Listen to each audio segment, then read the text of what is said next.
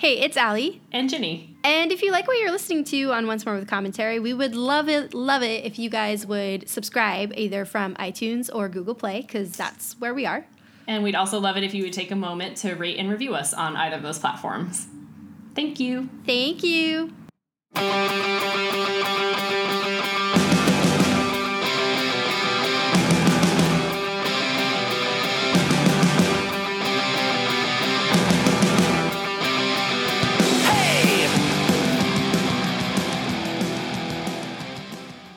Hello, and welcome to Once More with Commentary, or this week, welcome to the Darkest Timeline.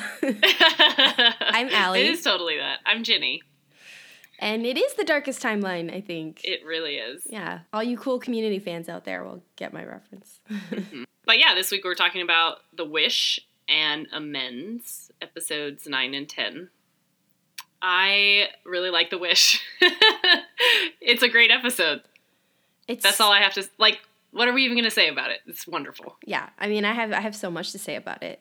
I know that's Um, yeah. I was really excited to get to that one to watch, but um, Mhm. that's an ongoing like theme of this season. Is I was so excited to get to this episode.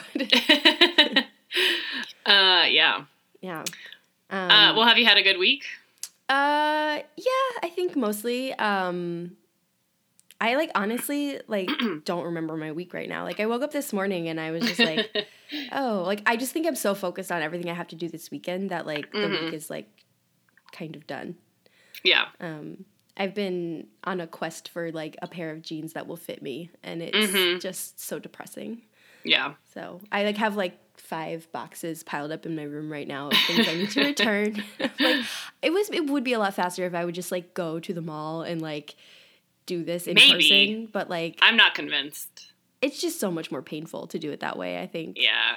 I don't know though. The thing that I found because I am a like pretty dedicated online shopper only, and one time I tried to go out to like I was like, you know, maybe it'll be faster if I just like go to all these stores. But then the stores don't have as much stock as like they don't have everything that's on the website. Right. Well, that's so like I went looking for too. specific things, and then I was like, oh, you don't have anything here. So like now this was a waste of my time. Yeah, So- and like for me being a short person, like if they Yeah. have petite sizes, they have like petites, they yeah. frequently don't have them in the store. And Yeah. so like for example, there was one pair of jeans that I somehow convinced them to let me return even though I had taken the tags off. hmm And but then the reason was because they were just too big. And so Mhm. I um I went online and I saw that they had not only like a smaller size, but they had petites and I was like, "Great, this is exactly what I need." Except Mhm. like the length on the regular ones was actually pretty okay and then the petite ones it turns out they were like capris and i was Oh, like this is not what they're supposed to look like this is not what they look Yeah. like on the on the website Yeah. i was so pissed because i was like now i've like i feel like if they pay too much A lot of attention to this it's gonna look yeah. like i'm like committing some kind of fraud I'm pretty sure they're not gonna do that. but it's just so annoying you know Yeah. like you think you've narrowed down by trying it on like what you need and then Mhm. there's some weird quirk that like throws your game and also all of this is only happening because like I never know what size I am anymore because they they somehow think that I will be so thrilled if they convince Yeah. me that I'm a smaller size. right. But no, I would just love to know what I'm supposed to buy yeah, can we just make literally use waistband sizes and make them real? Well, they do. See, that's what gets me is they do use Mhm. waistband sizes, and then they still size it down. And I'm Yeah, like, no, I this is where you're going wrong. Like, okay, I'll give you your extra, extra, extra small, and like if you want to play Mhm. that game, whatever. But like, Yeah. if if I'm trying on a pair of pants a certain size, do not Yeah. lie to me and tell me Yeah. that they're too big. Because like I've measured my waist. I know what you know. It's just so annoying. well, also just again that weird like thing about men's and women's clothing where it's like men's pant sizes have like three measurements and women's are just your waist size. It's like, well, I have many other measurements between my waist and my feet. So this isn't really that helpful. Well, you know, I actually found one brand of jeans that sells their jeans that way, and it's actually Mm. really awesome, except they don't offer very many styles in the shorter inseams. Mm, so, mhm. again, doesn't really solve my problem. But I'm not even saying though, like you shouldn't have to find the one company that does it. It's literally Yeah. common for all men's pants at like J.C. Penney and Walmart and like every higher end store. So like, why do you know? Again, you know, ugh. yeah, it is very annoying to be a woman. Yeah. Like, and I understand the business reasons behind all of this. Like, it's like they're like, oh, we love it Yeah. when people think they're buying smaller sizes, they'll buy more, or But like know, that but- jig has been up for so long. and and they're Stop. not consistent from season to season because like yeah. sometimes they'll like go with vanity sizing and sometimes they don't, and so it's like Yeah. every time I have to buy jeans again. I'm just like, ugh. And I wear them almost every day, so like I go through them kind of fast. Mm-hmm. Well, you'll find one you like and then just buy 10 pairs. That's my plan. So, um, Uh, how was your week? I know you've been uh, reliving a movie. yeah, I'm living, reliving Cabin in the Woods. Although so far I haven't found any cursed objects or basements. Uh, I in fact did check under the house, and there's just like pi- pipes down there. there's like a little, uh, there is like a little access to under the house, but it's definitely just, yeah, pipes. It's like a and- crawl space. yeah, it's not a full basement. Um, but yeah, I'm on on vacation in a cabin in North Carolina. Um, it's been pretty great. It's a nice it's a nice house. It's a yeah, someone you know, it's a family house. Um, it's a quaint little town. There's uh, yeah, lots of woods. I'm actually pretty allergic to the woods. I keep sneezing. I sat on the porch yesterday and read, and it was really, really great. Like, it was really fun and relaxing. And I was like, this is the perfect life. My feet were up. And then, like, 20 minutes in, I started sneezing a lot. And I was like, oh, right, you're still allergic to nature. Is it like a little disappointing? really piney? Like, is a lot of Yeah. pine trees? I don't, you know, I don't feel like I've always had this reaction, though. Because, like, in California, you know, we spent a lot of time, especially when I was younger, like, going to piney areas. So it must be something. There must be something else, you know, here in this fauna. You know, I will tell you that, I don't. That I'm not um, used to. the pollen that comes from it is really intense. So like I remember my great grandparents used to live in North Mm. Carolina and I remember Mhm. going to visit them and like in the morning like the car would just have like this like Oh, like a dust. dusting. Ugh. Yeah. yeah. So like that's probably what you're going through. but I started reading The Golden Compass. Ooh. Everyone's really excited. You, Yeah, I'm so excited people. for you. Yeah. Yeah. Alex told me that it was his Harry Potter. Like he had never read Harry Potter, which is insane. And so I mean, he's like he's not that much older than us. Like I don't no, he's he's our age. He's like a year older. I don't know why he didn't do it. But anyway, he he was like, "Well, if I read Harry Potter, you have to read The Golden Compass," which frankly is a deal that I forgot about, but I bought that. I got a copy of The Golden Compass for free at work, and so I was like, "Oh, I'll just bring this." But uh, I'm only two chapters in, but I like it. I think I I think I'm going to like it. But your timing is really good because then you can Mhm. blow through the trilogy and then read the new one. Read the new one. Yeah. Which I think is a prequel actually. Yeah. Um, I know everyone's really, really nervous good. about it. I yeah, the good thing is that all my friends will have read it by then, so I'll be able to read it or not if the con- you know depending on the consensus. I don't know. I mean, I feel like stuff like that, at least for me, like even if people are like, "Oh, it's terrible," I'm like, "Well, I'm gonna read Mm. it for myself because it, might be terrible. Everyone might be right, but like, I just kind of want to know what happens." Mm. See, I'm the opposite. I'm like if I got to a place with something where I really like it, I'm happy, especially if it's the actual end of it. You know, like Yeah. yeah, like you read Cursed Child, and I was like, you know, I'm not into it. yeah, I, I didn't love happens, Cursed Child, but- but I wanted to read it. Yeah, and I didn't. I Well- go back and forth on my opinion of Cursed Child, actually, Yeah. but Um. Anyway, anyway, we should talk about Buffy, and or we can just re. I'll we'll just recount Cabin in the Woods from start to uh, finish. sure. I It is Alex's cousin's place, but he does really have a cousin, and I've in fact seen photos of him. So I did. It's not some weird setup where does that person even have a cousin? Did you get like a bottle of hair dye that you? like, No, I didn't. I haven't dyed my hair. There's no two-way mirrors. Yeah, I No, um. I actually haven't checked behind every painting though. There are a lot of paintings on the walls. So See, the lack of a basement is a good thing because that's where like Yeah, a lot of the, the the stuff thing. was. So, like, touch the wrong thing and then. Uh, okay. Um, so going into the wish, which is we are already fanning out about it, and we haven't even talked about it. Uh, so basically, the setup, you know, um, there's some minor things that they're kind of keeping us in on. Faith is kind of missing in action. We're not exactly sure what she's been up to, uh, and this is on the toes of. Uh, Cordelia and Oz finding Willow and Xander kissing in the last episode, and Cordelia getting impaled by a piece of rebar. Um, so Cordelia, you know, Cordelia and Oz both have not forgiven their counterparts yet. And uh, Cordelia is finally making or is like making her return to school after her big injury, and she's been in the hospital all this time. So she, you know, makes a big show of it. She's wearing this like, re- you know, really intense leather red leather outfit and drives a fancy car to school to try and show everyone that she's back to herself. But kind of right away, her friends, you know, her quote unquote friends, like just make fun of her. Um, but in tow with her crappy friends is this new girl Anya, who later on like finds Cordelia off on her own and befriend, befriends her, kind of saying like, "Oh yeah, those other girls are really dumb actually, and you seem like you're more interesting." Um, so once they start hanging out, Anya kind of encourages Cordelia to make a wish, and Cordelia wishes for that Buffy never came to Sunnydale. And as it turns out, Anya is a demon who grants wishes, sort of, and uh, so she makes that happen. So immediately, Cordelia is in another basically in an alternate universe where Buffy never came to Sunnydale.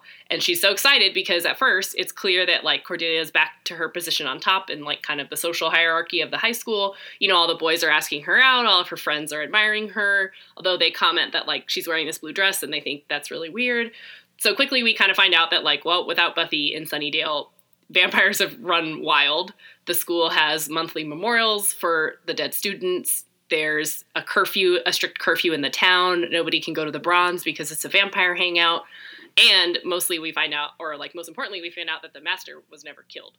So he's still running the show in Sunnydale. He's come up with this terrible new plan where he, uh, uh, with uh, mass production or something to that effect, where he's gonna quickly kill humans and serve them up in an espresso machine to all the town's vampires. Um, so Cordelia eventually realizes that she, of course, was wrong. She they need Buffy, and she make the town better. So uh, she unfortunately gets attacked by Xander and Willow, and rescued by Giles and his kind of like hodgepodge team of of little vampire fighters.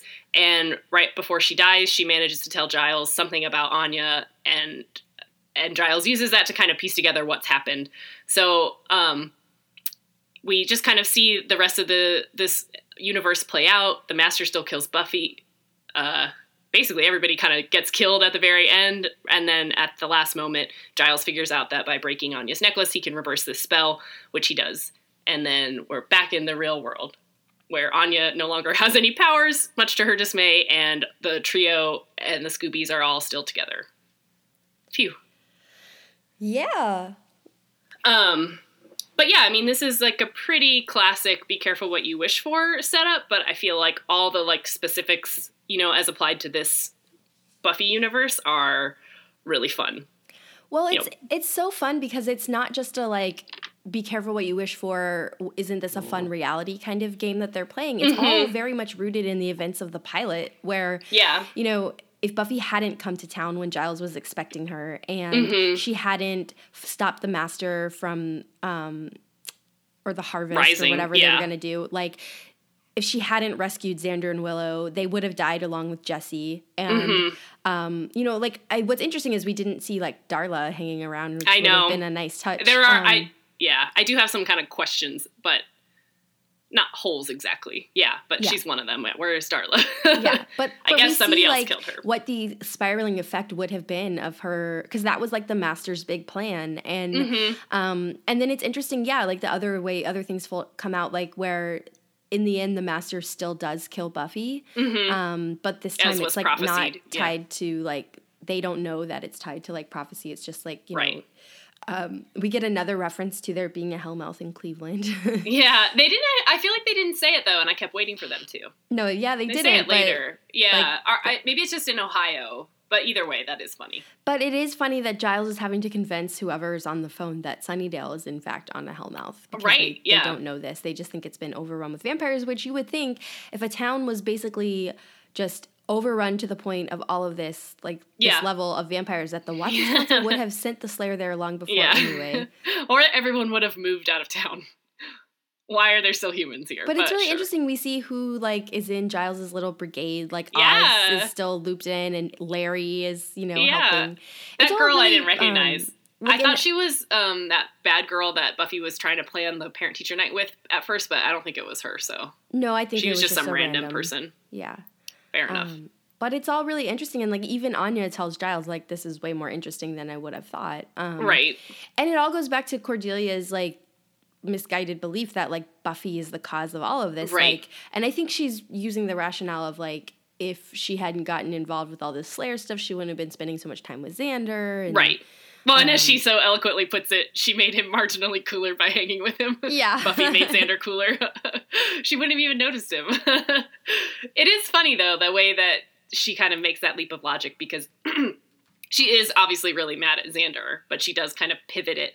I think m- maybe it's because you know because she's clearly at the beginning of this episode like she's really upset about all of this. You know she is completely heartbroken. Like we see her crying in bed and like burning pictures of Xander. You know, uh, so I guess what I'm saying is that like I think she can't quite bring herself to hate him yet because she's just she's still a little bit in love with him, you know. Right. Yeah. So that's why she kind of has her redirected on Buffy because she can't focus on him. exactly. That's what I was gonna say. Like she's Yeah. as much as she like is so angry with him, she's still in love with him. So like Buffy becomes like the focus of her anger, Mhm. um, which is also a convenient way to have this. Um, Story play out. yeah, exactly. Yeah. I, I wonder how interesting it really would have been had she wished that Xander had never been born Yeah. yeah.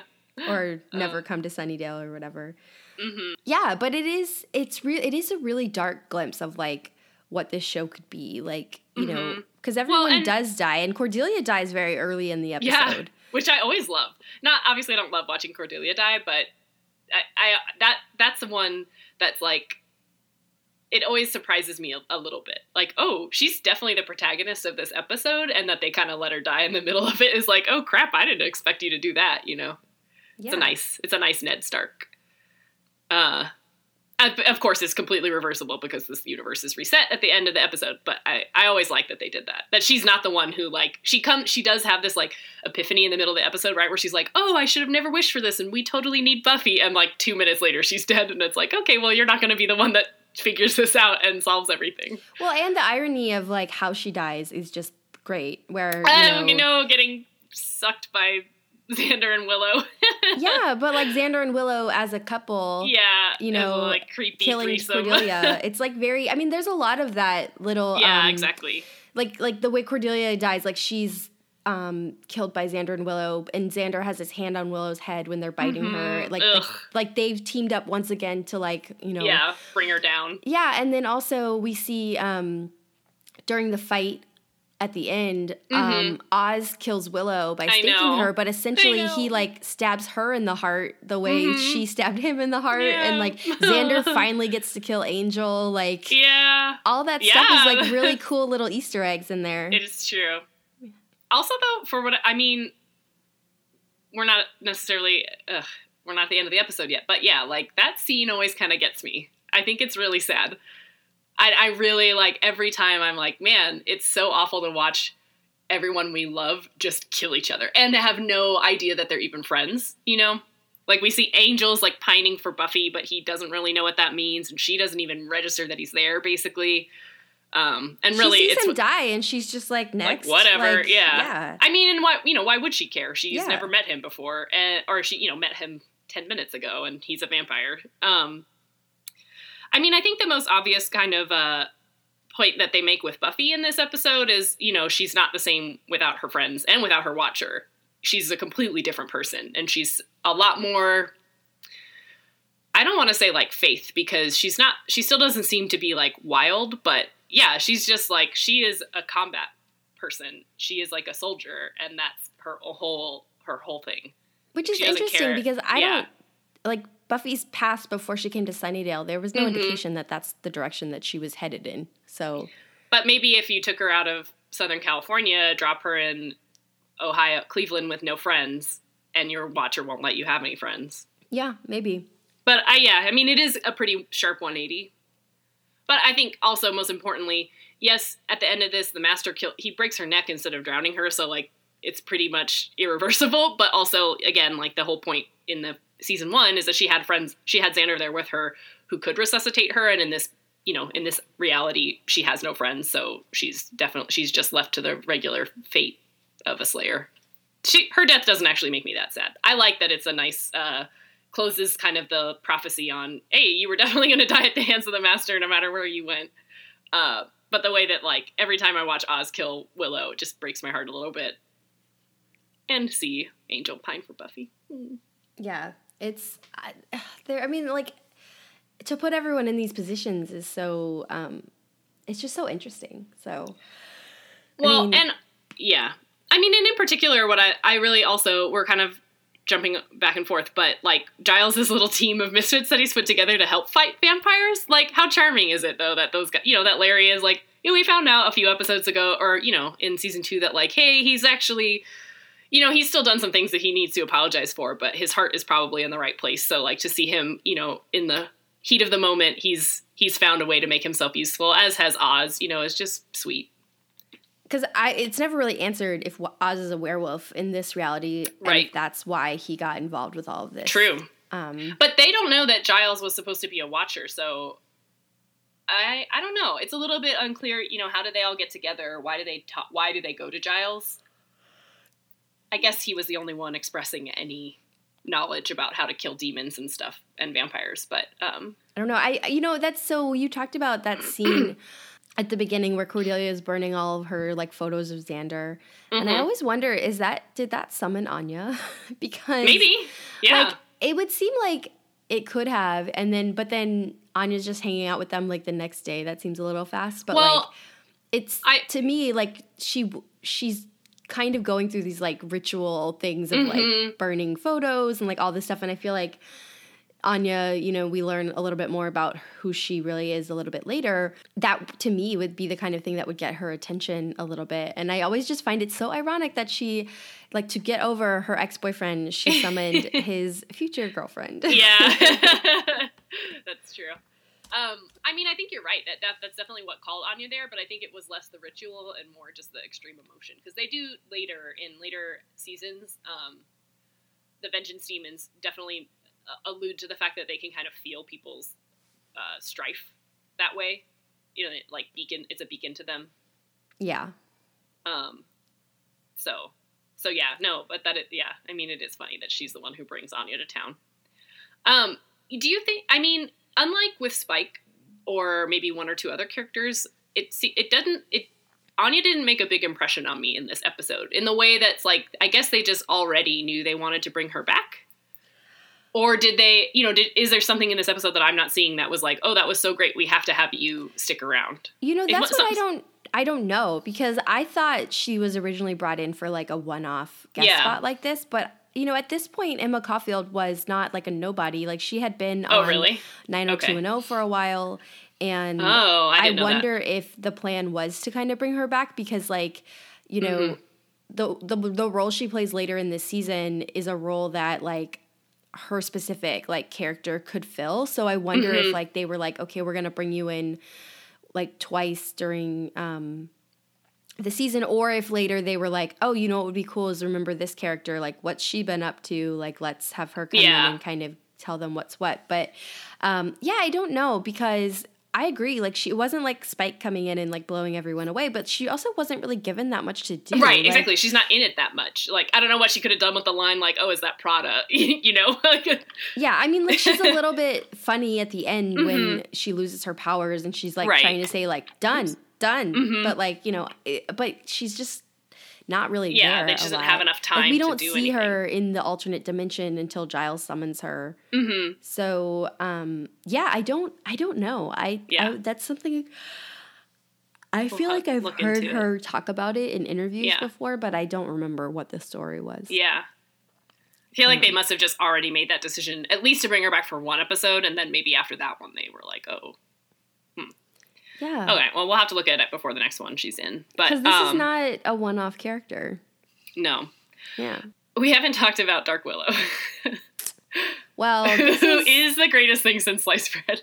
is this dark willow or vampire willow Well, this is Vampire Willow, Yeah. but I think Dark Willow is kind of the overarching term for all any and all versions of Willow. okay. Maybe you're right. You're right. You're right. This is Vampire Willow. i love vampire willow I do. I mean, it's funny because I was watching Xander be evil and I was thinking like, well, I really enjoy this version of Xander. He's not doing that much that differently, but he's it's more fun for, me for him to be a vampire and evil because he's got, he's basically behaving the same way except in this universe I get to root for him to, you know, get his comeuppance. Not that I don't do that all the time, but you know what I mean. Anyway, and I was thinking like, oh, vampire Xander is better, and then like Willow comes on the screen. You're like, that was that was a lie. The only thing that matters is Vampire Willow. She's so good.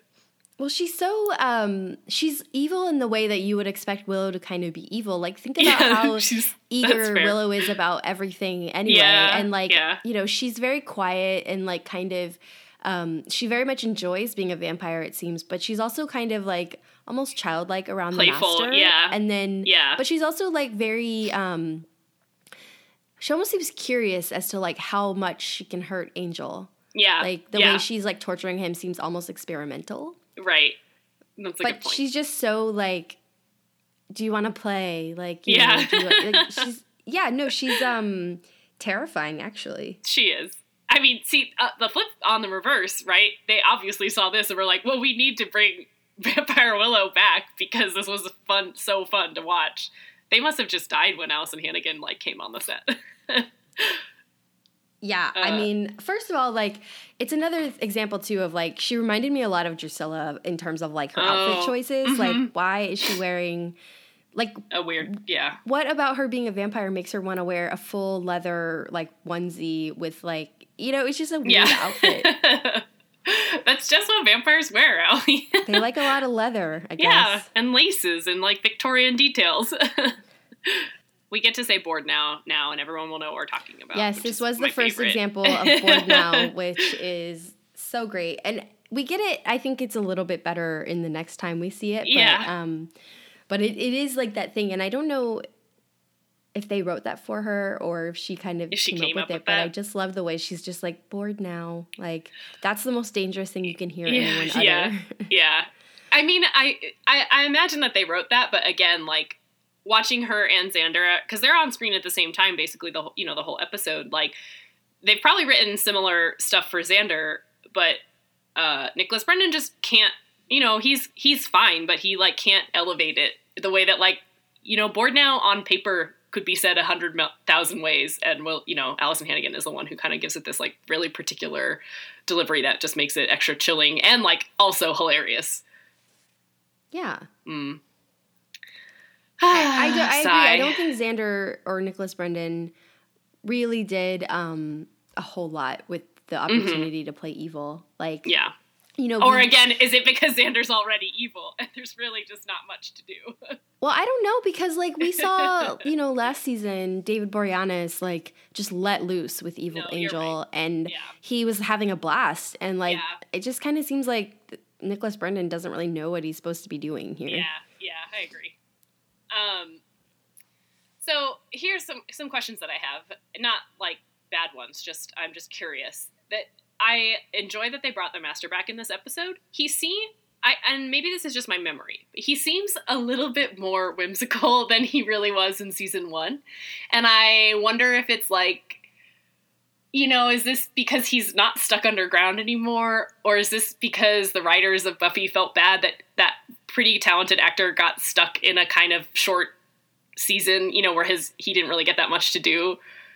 I just was like, oh, he seems like he's kind of joking around with Al- with uh, Willow and Xander, like, and he's kind of letting them, you know, make suggestions in a way that I feel like in season one he was very strict with Luke and Darla, you know, that he was the master and he's the one in charge. I just thought it was kind of funny. I was like, oh, you're a little, you're a little more jovial now that you're not trapped. Well, I think it just reflects like the way the show went. Like it's a Mhm. little bit less self serious about the Mhm. vampire stuff, and you know, I think they're letting him have a little bit of fun with yeah. it. Yeah. So Do you think they're apologizing to that actor? Sorry, we stuck you in a hole and didn't let your character grow at all.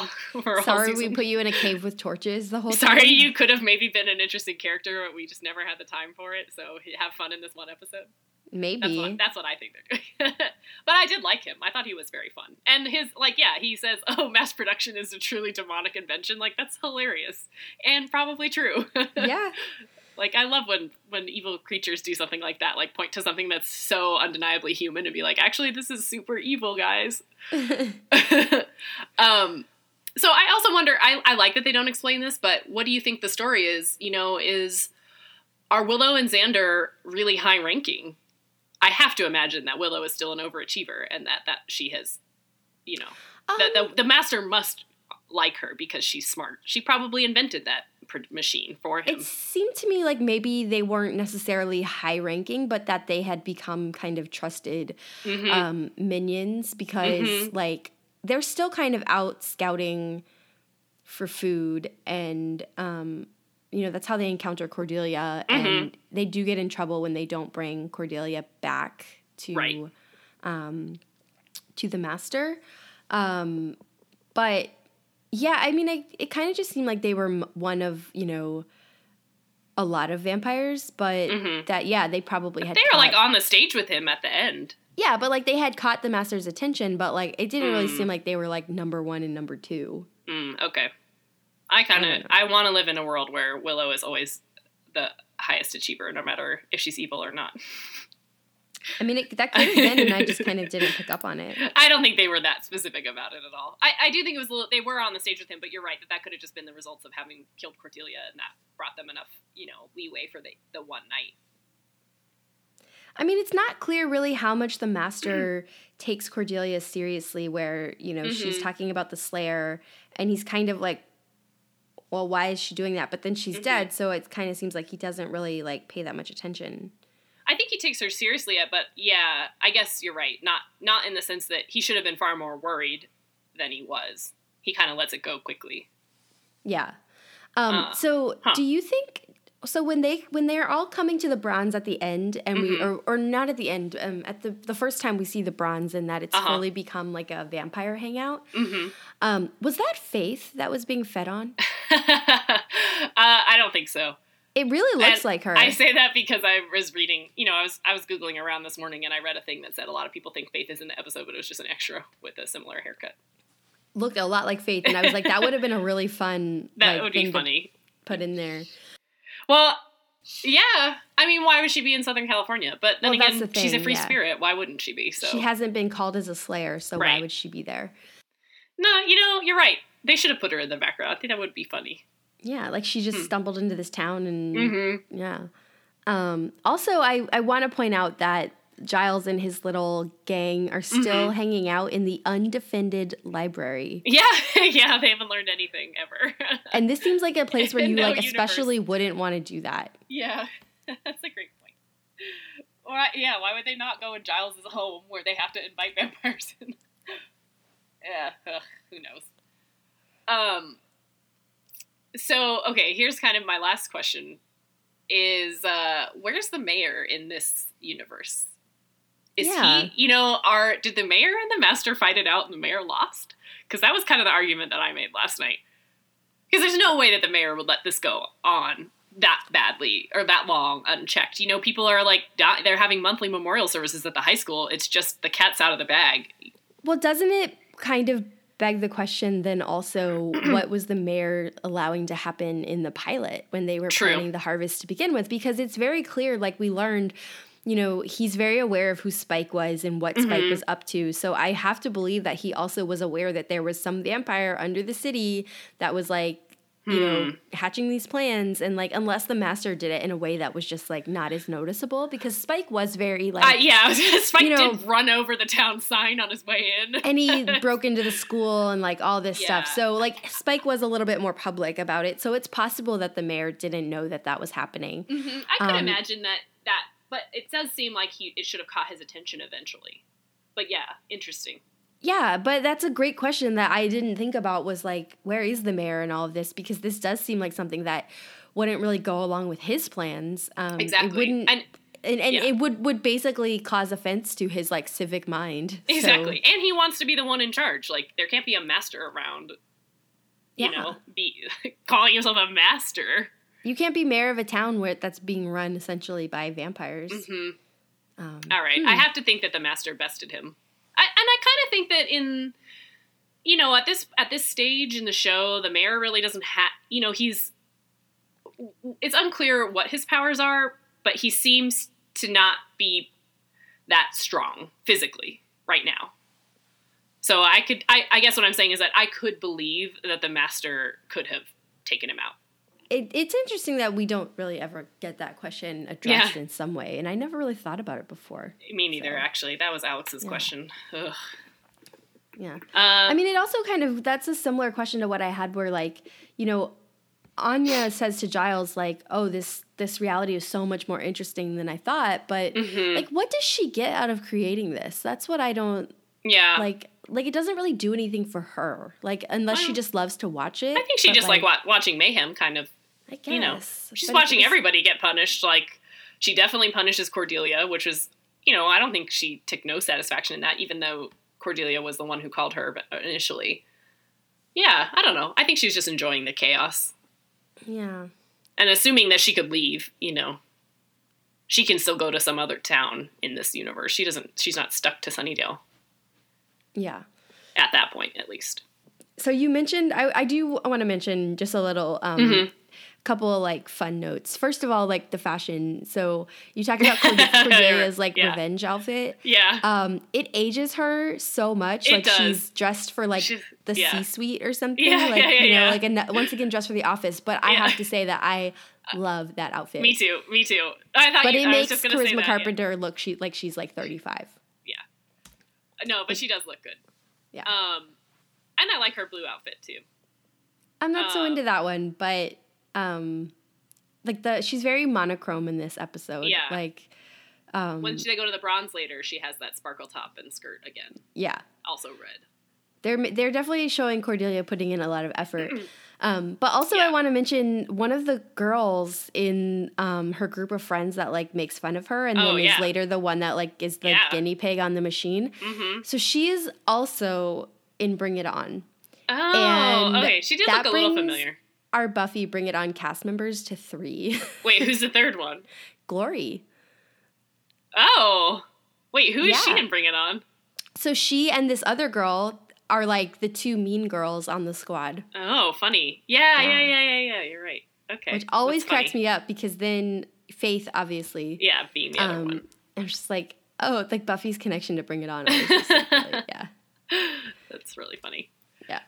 Um, also, just kind of, I, this is, I don't really have much to say about this other than I think it's a nice touch when early in the episode before the wish, uh, they're all hanging out the bronze and Cordelia is going above and beyond to try and make sure that it looks like she's having fun. But as soon as every, you know, as soon as she kind of turns away from the group, she like grabs her side because she still like has stitches in her side or whatever. But I always like that shot a lot of like, oh yeah, she's still physically hurting and obviously emotionally too. Like she's putting on a brave face, but she, that was a like big, a big wound Yeah, I mean, she had rebar go through her. emotion but I, I guess i mean it's a nice visual to the emotional wound that she's also still healing from Yeah. also her friends i know i've said this before and and and you convinced me that like i understand why cordelia is participating in this but like she really is heads and tails above those other mean girls like they don't know anything what why is she listening to them Ugh. cordelia just be your own master I mean, I feel like we already kind of went through this with Yeah. um, an earlier episode after she first started With dating Xander, yeah. But I guess now that you know, at at that point, Cordelia was a little bit more. Um, willing to kind of just cut those friends out because she Mhm. had Xander and she had the other group, Right. but now I think Now she she's kind of no feels like she doesn't. No, exactly. Like I totally get why I'm yeah, I don't I don't really mean this as anything other than like yeah, when you're in high school those things feel like that you have to do that, but oh, if only she realized how cool and special she was, you know. Yeah, Ugh. It is fun to watch Harmony be mean though. I like seeing Harmony. she is very good at being mean. Are you ready to move on to a amends? yeah. Yeah. Okay. So I'll just do a quick summary. There's definitely a little bit less plot that happens Yeah. in this one. The previous one was like very full. Um, Yeah. So the gist of this one basically is that you know it's Christmas time, and I'm trying to remember if this is the only Christmas episode that the show really ever Hmm. did. Um, but it's a very explicitly Christmas episode. Like they're Mm-hmm. talking about the upcoming holiday. Um, Willow keeps reminding everyone that she's Jewish, and basically everyone is trying to um, make up for things that they've done. So Mm-hmm. we see um, Cordelia briefly being mean to Xander and his friends, but I think Xander has basically given up on Cordelia coming around. But Willow very much still wants to make things right with Oz, and um, Oz approaches her, and they they come up with a plan. They're going to hang out on Christmas Eve, and so Oz is trying to um, let Willow back into his life. And honestly, like it's it's great, and I'll talk about that later. um, but then also, meanwhile, um, Angel is acting very strange. Um, you know, Buffy encounters him on the street and um, while she's Christmas shopping, and it's really awkward. But then she kind of figures out um, later, like something like he off screen we or uh, away from Buffy, we see that Angel's having bad dreams. Um, Buffy at some point pops into his dream, and we re- he realizes like something's wrong. She realizes something's wrong. They they come to figure out that he's being sort of mentally tortured by something called the first evil, um, and this evil is basically trying to convince Angel to turn to turn evil and kill Buffy, but ends up um, what ends up happening instead is basically trying to convince Angel to kill himself, and Buffy kind of has to stop that from happening. But meanwhile, he's being visited by all these uh, like characters from his past that he's killed, including Jenny Calendar. Um, and at the end of it, um, Buffy and Angel meet on this hilltop in town where Angel's waiting to be killed by the sunrise, and they have this incredibly like emotional, devastating uh, fight and converse fight conversation about what's going on, and then the sun never comes up. So and it starts snowing instead, and this miracle non-sunrise happens, and Angel doesn't die, and Yay. yeah, and that's basically it. Like in the we also see, um, you know, Faith continuing this trend of being um, a little bit separate from the group and unwilling to forgive Buffy yet for what had happened. But she does come over to Buffy's house for Christmas Eve, and Buffy essentially leaves her there with Joyce so that she can go save Angel. Yeah. Um, but we do get that through line of like continuing the tension with Faith. Mm-hmm. Um, and, a, and- yeah, a nice through line that I think Joyce is maybe the one. She kind of does always play that role, right? Of like maybe the only reason Faith came over is because Joyce was there, maybe. or like or maybe Faith took Buffy at her word and decided to believe her that she wanted her there. Um, yeah, and we so we kind of basically it's just like there's more of like a theme of this episode of like Mm-hmm. everyone's trying to make up for the bad things that they had done. sure throughout and the Angel year. has of course Yeah. done worse things. Well, and, and we also see, of course, Angel having to, you know, you know, basically, I don't want to say swallow his pride, but muster the courage to go to Giles for help Right. because Giles is the last person that would ever be helping Angel right. Or would ever feel any compulsion to do so now, Mm-hmm. considering Angel both killed his girlfriend and tortured Giles. Um, Yeah. But he's the only one that Angel feels like he can go to the, for help. Mm-hmm. So, so that's basically it. Yeah. Yeah, I I I have a lot of mixed feelings about this episode, and I think that the main thing is that I mean, both now and later, I don't love the mechanics of the first. I don't think it makes a lot of sense, and so a lot of this episode is, you know, all kind of all of the setup. I I don't love watching it, but I again kind of because I don't because I don't like this episode that much, I don't watch it as much and I always forget that what I do enjoy is the final showdown with Buffy and Angel. And really they're just like emotional, you know, they when they have to kind of really say everything out loud one more time and they have this big fight. I do like that scene. I think that that really works. So so a medium. I give this When- episode a B. When You know, Buffy okay. tells him at the end, "I killed you," and it didn't help, that Yeah, like I know, it's a me good like line. every single time. And I don't know if it's like her delivery of that It line is, or like yeah. everything. It's just like, I mean, David Totally, Boreanaz in this episode He- is yeah. uh, he's confusing acting with like heavy breathing, but like Mm. Sarah Michelle Gellar is great, Yeah. and that that final confrontation is just like she's begging him to not kill himself, Yeah. And I, and, and it's I, just yeah. so raw from like everything that they've gone through because they really like they decided not to see each other anymore right. but they haven't really i don't think like talked about what happened No, they haven't. yeah. So yeah, no, you're right. And and actually, now that I'm thinking about it, the other stuff that works for me in this episode, I mean, I like the way that Angel is kind of haunted by everything, and seeing the flashbacks is always interesting. You know, it it is easy to forget how cruel he he really was. Um, in particular, I think about the the scene with the um, uh, like the not waitress, but the like housemaid. That one is really rough, and I yeah. So I don't know. I do like seeing those things. I think a lot of the like yeah the scenes kind of work for this. I just I the mechanics of the first they just don't make sense to me. Well, and I think some of it is like I feel like the first would be scarier if they kind of just mentioned like first evil, like all of this, and then but then at the end when like Buffy kind of confronts her, like that like demon thing pops up. Mhm, yeah, And it's like it that just- ruins it for me. Like I'm like it's way creepier if we never see the first true face. Right. And also like the idea of like it's not really the first so much as the priests of the 1st Mm-hmm. that are doing all of this, but it's really muddy and like unclear Yeah. because And- like Yeah. w- like how can Buffy actually see the manifestation of the first? Like it's all really strange and like I mean, yeah, file this away for a couple seasons because Mhm. any questions we have now are just going to be ten. I still have them. Yeah. season seven. Yeah, I've So Seen the whole show and um, I don't have a good answer. I agree. Like the first has never really been like a great villain, but I Mm-hmm. think that whatever clunky way we're getting here, this is a really interesting episode of everyone kind of reckoning with like what they've done and having Sure. to sort of like decide whether they're going to like forgive themselves or others Yeah, and move on. yeah. Um, because Angel does. I a I great mean.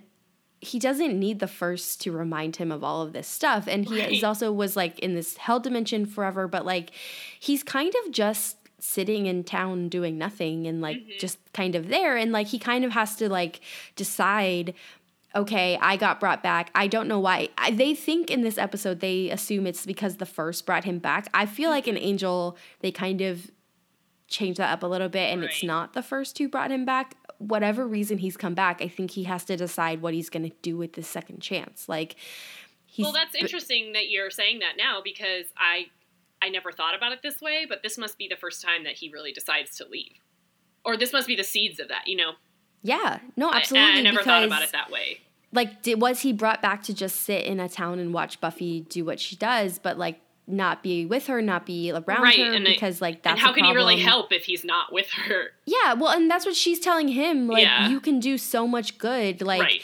you know you have this like ability to help people and that's what you can do and i i think you're right like i think this is the very beginning of like and i think intentionally so i Yeah, mean at this yeah, point exactly. Yeah, like I think they they planned it, know yeah. angel's going after his own show next season like Yeah. this is the very beginning of like charting the course for Mm-hmm. like angel's why angel would leave and also angel's new lease on life is like to help yeah. people Yeah. um, but also, you know, he has to reckon with what he's done. Like that scene with Yeah. Giles, where, you know, Giles is a little bit stunned to see Angel at his door, and um, and Angel's basically just begging him for help. But you know, then you get that great moment where Angel's like, "Oh, you've got to invite me in," and Giles is like, comes Yeah. back with a crossbow, and he's like, "I know." Yeah. Like it's just.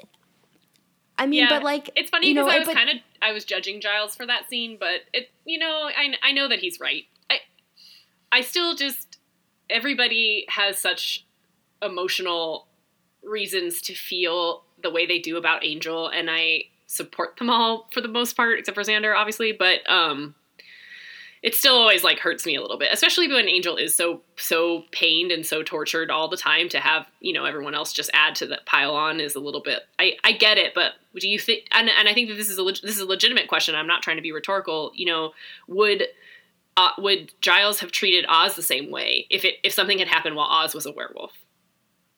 You know, I mean, I guess it's it's so different the mechanics of their how they manifest. So like obviously, if it's not a full moon, there's literally nothing to fear from Oz. But like, it does feel like they don't treat Oz. They they they're so good at making that distinction with Oz, in that when you're the werewolf, if something happens, we know it's not you. You know, but they don't really I cut think- Angel that slack. I know it's think harder because really he, good he- question he looks like himself, but Yeah, no, I think that's a great question because the whole it's it's very much about like what they buy into, right? Because Mhm. like the whole thing with Oz is like his brain is totally taken over by the wolf and he like Mhm. can't like um control his actions, but like the problem with that rationality and not applying it to Angel is like the whole idea that they told us from day one is like it's a separate demon using your body. Right. So like Angel, human soul Angel, has absolutely no control over the actions. Mhm. But I think it's harder for them to separate it because it walks and talks like Angel. Yeah. And, and it's harder for us as viewers because again, like the point we're always making, they muddy that so much. Obviously, and they have each other's memories, so you how Yeah. you know if you have someone's memories, are you them? I don't know. well, that's the problem. It's memories memory because like when Yeah. Oz turns back into a man, like he doesn't remember That's what happened. Okay. But Angel definitely does and he feels remorse for it, but it's like how much like can he take responsibility and not Right. take responsibility and how much are they willing to let him do that? Like you know that whole scene with Giles is like it's great. I think Giles it- is it is. definitely in the right, Yeah. but also I think of course he comes around because like if Angel's suffering, like it's only going to hurt Buffy if he doesn't help him. Mm-hmm. So, um, and we see Buffy ask Giles for help too. Yeah, like she's I- telling him, like she's assuring him that this is not a romantic request. Like it's just, you know, Mm-hmm. Which I, what would know, happen is only if- sort of true though. Okay, She's lying yeah, to Buffy's herself, lying to but- herself, but but, fine, like she's yeah. assuring Giles. But also, like I think the risk is if this goes too far, if Angel's like basically going insane, like how does that, like what, where Are they does all that just at stop? risk like, again? does he basically just become evil and think, right. you know, it's like right. it's a risk. Yeah, and then just yeah, he's yeah, exactly. It's in their best interest to help him. It's always in their best interest to keep him him him like uncursed sane angel because he's so powerful. yeah, Um, I do. So I forgive, Gi- you know, I, I know that Giles is in the right for the way that he initially reacts to Angel, but I do judge him for what he says to Buffy, which is, "Are you sure you can kill him again?" Like, how many times does Buffy have to prove to all of you that she can kill Angel? You know, like I, I know she's really raw in this episode, but like, yes, she can do it. She's done it. Stop. Fortunately, it doesn't really come to that. I mean, I wonder if she could though, because you know, Angel decides to kill himself, and Buffy doesn't let him. So But he's Um, not actually. She knows that he's not actually cursed, like cursed again or uncursed as it is. yeah, I don't know. I Um, just think that I, I hate that they still question all throughout this season. You know, Buffy did the hardest thing she'll ever have to do, and nobody ever gives her credit for it. It's like, man, let her know that she did the, a really hard thing and that she would be able to do it again if she had to. yeah. Um, I do want to talk a little bit about that scene that we already kind of mentioned between Angel and the maid. Yeah. Um, okay. So it's it's an interesting window into more of Angel's past. Mm-hmm. Um, but I think, especially given the events of the last couple weeks, Yeah. it was incredibly blood boiling to It was. It was really his horrible. Yeah. Yeah. Rationale with her was if you scream.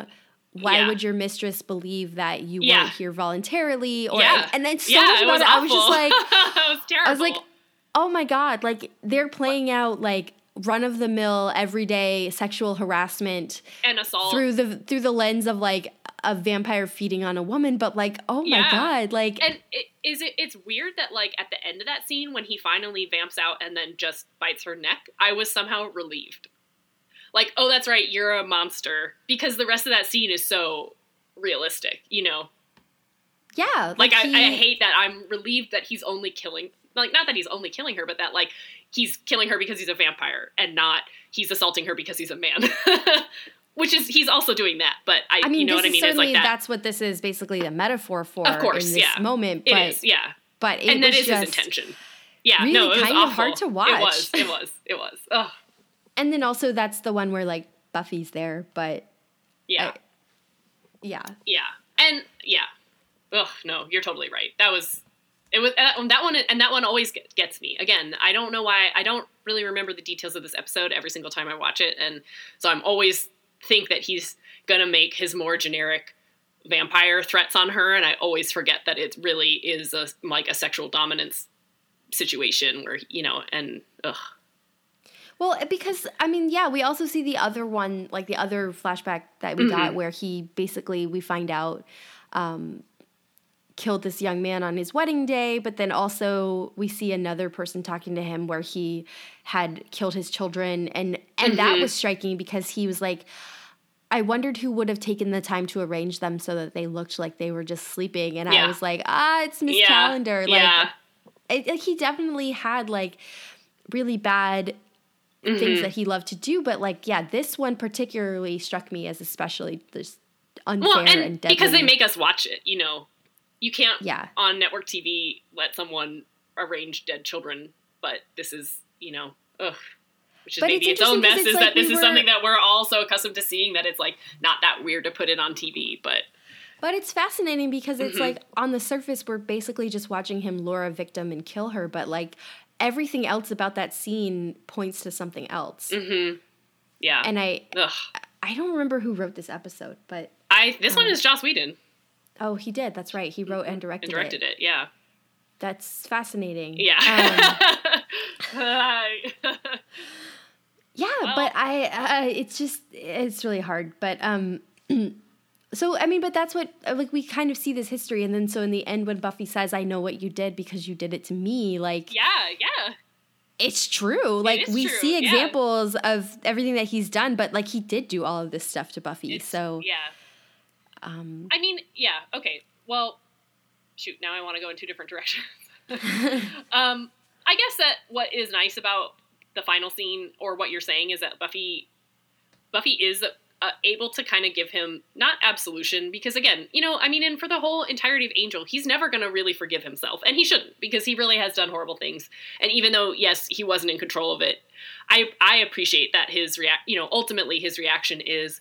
I'm going to do as much good as I can to make up for everything that I did or that somebody made me do. Um, so I, I appreciate that about Angel, but I like also that because Buffy is one of his victims, and well, ugh, no, I'm I feel like I'm just gonna say something awful.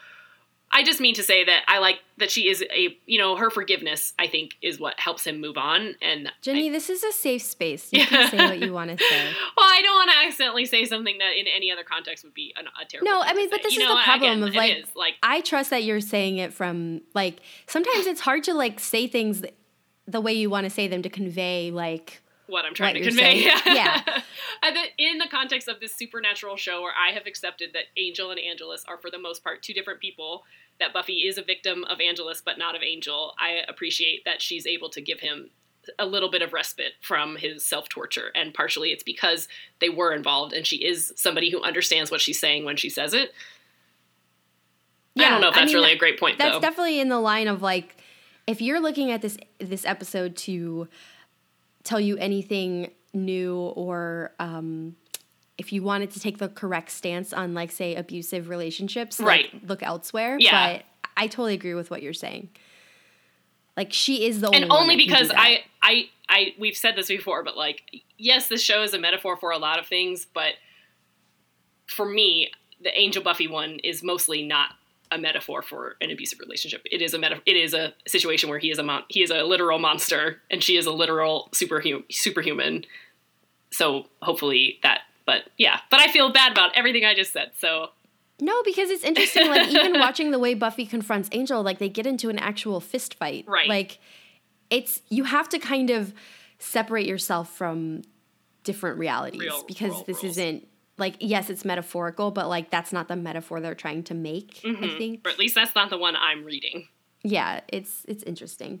Ugh. well, Yeah. going back to a less difficult point that I was going to make, uh, watching all of Angel's torture, you know, one of the main Jenny is the one frequently who's the voice of the first, who's there tormenting him there, tormenting him specifically, and I do think that the things that she says are really pointed. You know, when she says to him that cruelty is the only thing you ever had talent at, like that's rough, and it's true. You know, like again, like the whole point that we've made before and that she makes explicitly in this episode is that Angel, as a human, was worthless. He wasn't good at anything. He literally was like a drunk who didn't hold down jobs and was still probably like harassing women on the street. You know, like he wasn't doing anything useful in any way. So when he turns evil, and the one thing that he's truly good at, it turns out, is that is these coming up with ever creative ways to torture his victims. Is ugh, I just I think that was a well placed comment that helped Well, the first make its point. You know, the, um, the power of the first is Yeah. nothing things that that, the true. first is saying, and I always want to call it a she, but yeah. um, nothing nothing that the first says to Angel is untrue. hmm I mean, it's twisted a little bit to Right. have different meanings and like implications, but it's all true. That's Yeah. why it works so well because Angel can't argue with it. Yeah. Um, Um, so, do you want to move to a slightly lighter subject? Yeah, please. I I still wanna I, still feel like I need to think about everything I said and I am not convinced that I conveyed it. So maybe we'll just scratch that. I don't know, Jenny. I don't think you said anything like truly like. I mean, I guess I just didn't realize how difficult it would be to talk about. And the I mean, I think we talked about this a Yeah. little bit in Beauty and the Beast. Right. It's like the show does not always make the best argument or the strongest argument against um relation like Yeah, for healthy abusive relationships. like yeah. it, it it doesn't but like you have to kind of like you have to believe that the intentions of the creators and the writers was not that well, and, I don't think you have to, but I think that I am choosing to, you know. Right, but I don't think that they were writing. I, Yeah. I don't think that they were writing this show and saying we're going to show an abusive relationship and glorify it. Right. Like you have to Right. believe that they're not doing that. So anything like it does pop up, it's problematic, but it's like, I mean, this is what we've got, so we've got to go with it. Sure. I don't know. I, I, don't get know. where you're coming from. Like it is tricky to talk about. I wish like, I had thought about that more before I started getting into it, though. Is I guess I was kind of just speaking because I had a thought while we were recording, and not so much like hadn't mapped that out. Yeah. I guess what I want to say in a larger context is like I understand why there's backlash against this show, but I also like just Yeah. feel like sometimes it's okay to watch this. Like Right. and to and to appreciate it and to like just kind of give people the benefit of the doubt. Right. Like, you know, because if I don't, then I have to like give up this thing that I I really right. love. Exactly. I guess it's like really what I want to say is like if that is too much for you as a person, that not you, Allie, but you, anyone, then like I totally understand and respect that. I'm making different choices for myself because this is the thing that mattered to mattered to me, and I think I can still I think love you it. can acknowledge that Yeah. it has problems, Right. but then still say that yeah. you're willing to live with it. I wonder too a little bit, you know, not to just that making TV was a little bit different back then, and you think that yet on the one hand, they're learning how to do season arcs along with episode of the weeks really well, but then they do end up leaving tricks for themselves that then you basically have to retcon, you know, like because maybe they weren't expecting it to go on this long, or at the time they were focused on making a good episode or a good season two arc, but not thinking about how that's going to affect the rest of the show later in a way that I feel like now people probably, after post Lost, I think everyone has mapped out their entire shows a little bit more from the get go.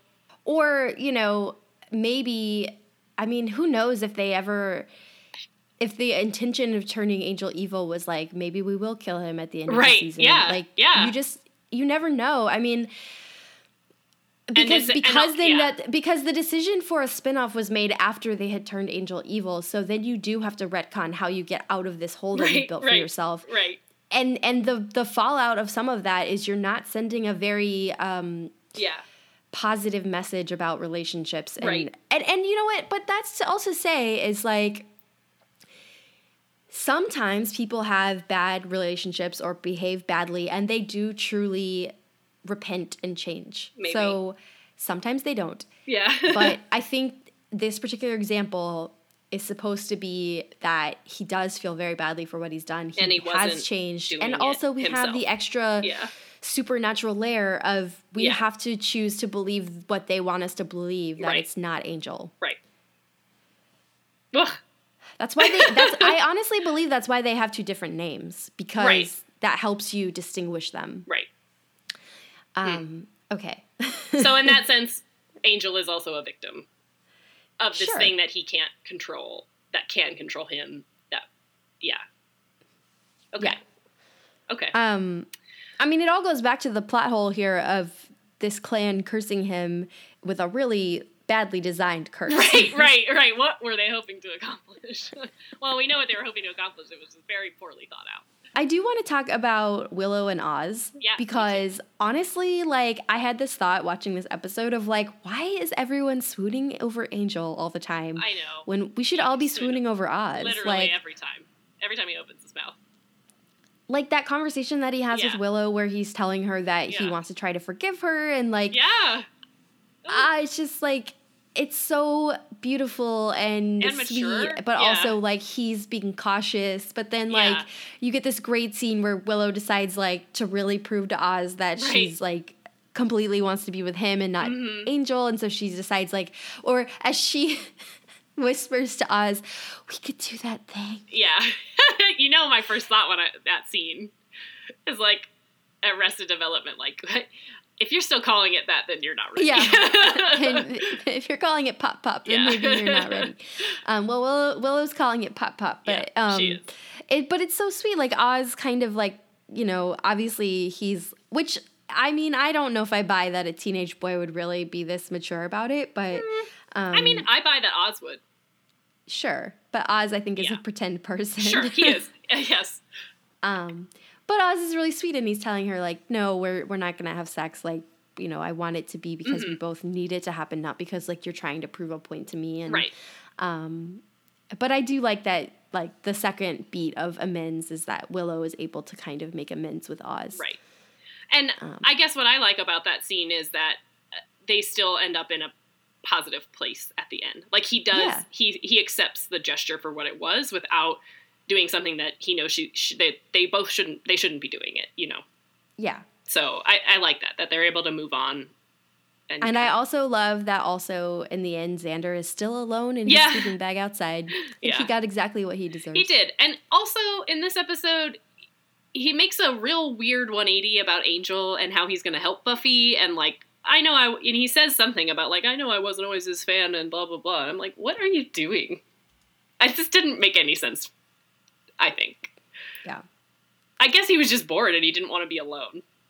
But I don't at all believe that he changed his mind for about anything whatsoever having to do with Angel. I think he just literally didn't have anything better to do, and he has no friends now because, you know, Willow is back with Oz and Buffy was around ch- chasing Angel.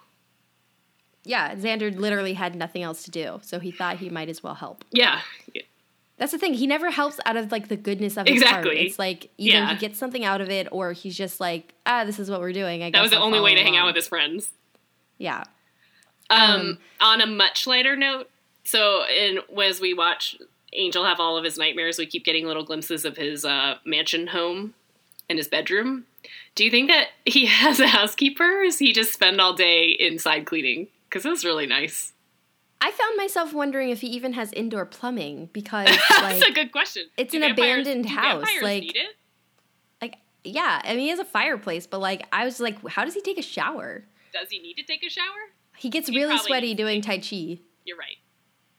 But does he? Do, they, do vampires go to the bathroom? Never. I mean, I don't think that, but like, I'm hmm. wondering if like, I mean, I'm assuming he takes a shower at some point. Yeah. Well, you know, we've haven't we seen him take a shower? Have we? I don't know. Uh, I feel like Buffy took a shower in Innocence or Surprise, No, I don't but think that was a different place. Oh, they were just wet from being outside. Yeah, that was Okay. the rain. Maybe Okay. that's how Angel takes a shower. is when it Every time it rains. Maybe. he's he's taking a snow shower at the end of this episode. hmm Um, I mean, also that logic is bad. This, Okay. Oh, there's no sun because it's snowing. What? But fine. yeah, it's like fine, pitch fine. black because it's snowing. That doesn't happen. Yeah. I mean, I would buy that the str- sun wouldn't be strong enough to like maybe kill him, but like Right. this just seems odd. Um, He should also, still be I don't singeing. like. Why is it snowing? Like, what caused? It? Well, it's a the snow? miracle. Oh, actually, I think it was global warming because before that, it's like 70 degrees. As they make many pointed comments about how unseasonably hot it is that year. I but right. hey, but then, hey, then, then, what causes this cold front and like the snow? Like, I assumed it was something that they did, but I, it's never clear to me like why it starts snowing. I think it was just a miracle. But also, weird. also, also, also- Allie, it, it legitimately was like 80 degrees and humid one night on Saturday, like a week ago, and then the next day it was like 50 degrees, and I was like, all right, sure. Well, here's the other It's thing. just life Even now. if it's suddenly 30 degrees outside, there's Right. a lot of snow sticking to the ground, and it wouldn't if it was just 70 degrees the day before. If The it ground was would be all, too warm. I mean, it's magic snow, Allie. I guess. It's Also, magic snow that blocks out the sun and that, sticks to the ground. that really bugs me is like Angel didn't really decide not to kill himself. I Like the sun just didn't rise, I and then he was like, "Okay, I guess I'm over this." Like, but he And never made a rid of decision of, like, "Okay, I'll live." Like it's like, yeah. like they're both expecting the sun to come up, and then it just starts snowing. I'll be honest with you, we've talked about this before, but that's kind of Angel's thing. Not making choices for himself. you know, letting whatever happens happens and deciding that that was the right way. I guess he's very passive. How did they get rid of the first? Was I not paying attention, or is it just like, oh, Angel feels better now, so I guess it can't hurt Um, him? Did she kill the priests? Maybe. I think she killed the priests, and then I think um, the first was kind of like, fine, I'll. I think the Okay. first just kind of went away. Does it need bringers? I I have to we have to talk about this again later. Uh, I don't know because I feel like there's a lot of more complicated things that happen in the Mhm. next time we deal with the first that don't Mhm. really answer these questions. So Mhm. I don't know. Um, Uh, I did like when Buffy and her mom were shopping for Christmas trees. Uh, well, really, it's not that I liked it. I mean, I liked it as much as anyone likes shopping for Christmas trees. I just wanted to say that uh, my family had a very strict no flocking policy. Her mom asks her if they want to get one of the ones with the fake snow on it. Absolutely not. Joyce, how Yeah. dare you also, even suggest speaking it? of their tree, do people really decorate their tree on Christmas Eve? I always wonder that. I think that's just a thing people do on TV. I mean, I have occasionally. We've come pretty close because, like, once I went away to college, it was hard to like get home that much earlier than that. But no, that's crazy. Then you, you enjoy it for one night and take it down. What are you talking? What are you doing? I know. Like you, at most you get it until for like the week until the yeah. um the end of the year. But like that just to me seems like a huge waste of a tree. I agree. No, I definitely put decorate that thing mine up for like a earlier. month. Yeah. Um. Shoot, I had another thing to say about their Christmas traditions, and I forget what it was now. Oh, the angel on top. no, but that was kind of funny. I guess I don't understand the dream thing either. Was the first making that happen, or was that Buffy's Slayer powers? How is she in Angel's dreams? I feel like the first was making Angel dream, but then Buffy's Slayer powers were putting her in the Mm, dreams okay. or something. That's where I kind of landed on that. Again, unexplained. so- also, them having sex in his dream. I ha I have to assume that he doesn't finish because later there is definitely a suggestion that if Angel just thinks that he's happy, you know, in a dream, then he will get cursed again or uncursed. Oh, So they can't have dream sex because that will still cur- uh, make him evil. is that Um, really how it works? They do it again in Angel, Oh, right? no. I mean, I thought that was not a dream. It wasn't real. It's not real. Huh. It's not a thing that happens in real life. Maybe it's not a dream exactly, but all right. Well, I'll have to look into it, but I suspect that uh, uh, just just asking some questions. See, I also thought that it wasn't like Angel having sex. It was Angel having sex with Buffy. Uh, okay. Do you not remember any? I'm thinking about stuff that happens in the show Angel because he does get become Angelus again. I know, but I thought it was like they just tricked him into something, but really it was like they did something else that took his soul away. Mm, I mean, we're gonna get there. We'll have to so- watch it again. I've only seen it the once, but I'm gonna look it up after we stop recording. Yeah. I'm pretty sure that's not the case. But... All right, I'm. Yeah, I because he has sex with Darla and it doesn't work. Like she wants Yeah, to take away his he- soul Yeah, and it doesn't he's work. not in love with Darla. Mm, okay. Yes, it's not sex with anyone. That part is confirmed. But it's not only sex with Buffy. Yeah. Um, did you see at the end of this that the little mutant enemy had a Santa hat? No, I didn't. Oh. Because I actually, I so this is Now you're going back to my original question is like, is this Buffy's only Christmas episode? I think it is. I can't think of another one. I know they have a Thanksgiving episode, but they're not really. Then they have a couple Halloween episodes, but they never really do a lot of holiday Mm-mm. themes. Yeah. I mean, I think that kind of makes sense. Well, I guess they did a Valentine's Day episode. Hmm. Maybe they just agreed to only do each holiday one time. Except for Halloween. Which makes sense because this is totally a Halloweeny show. Yeah. Hmm. And I feel like in some ways doing the sequel Halloween one was a commentary on the first one. yeah, that's Yeah. true. Oh, I know what I was going to say about Christmas in this episode. This is actually my nightmare about what Christmas is going to be like this year. There's going to be 80 when I go home. Oh. Why do you think it's going to be 80 degrees? I just because it's hot all the time now, always, even in on the East Coast in the North, and I imagine that when I go to California, it's just going to be the same thing. I just hate when it's not cold on Christmas. I hate that it doesn't snow literally every year on Christmas. And do you know how many times that has happened to me in my life? Zero. It has never snowed on Christmas at one time in my life. where obviously where I've been, it's certainly snowed other places. But Hollywood has convinced you that that's supposed to happen. No, no, my own soul has convinced me that that's what I want to happen. And I, mm. so what I'm saying is that if at, if I can't have snow, at the very least, it can be cold so that I can put on blankets and start a fire. I feel like Will it even last year it was pretty Feel better if I assure you that you don't really want it to snow on Christmas because then you will have to spend part of your Christmas shoveling the driveway. No, absolutely. I will not have to do that. Where are we going to go on? Where are we going to need to go on Christmas? No, you have to shovel it when it falls because then if it melts a little bit get- and freezes overnight, it's extra hard to shovel. I think that if it happens to snow, See, you say this because you've never had it snow No. at your house, but no, it has snowed once at my house. It did snow once when I was like three, and it didn't stick on the ground long enough to need to be shoveled.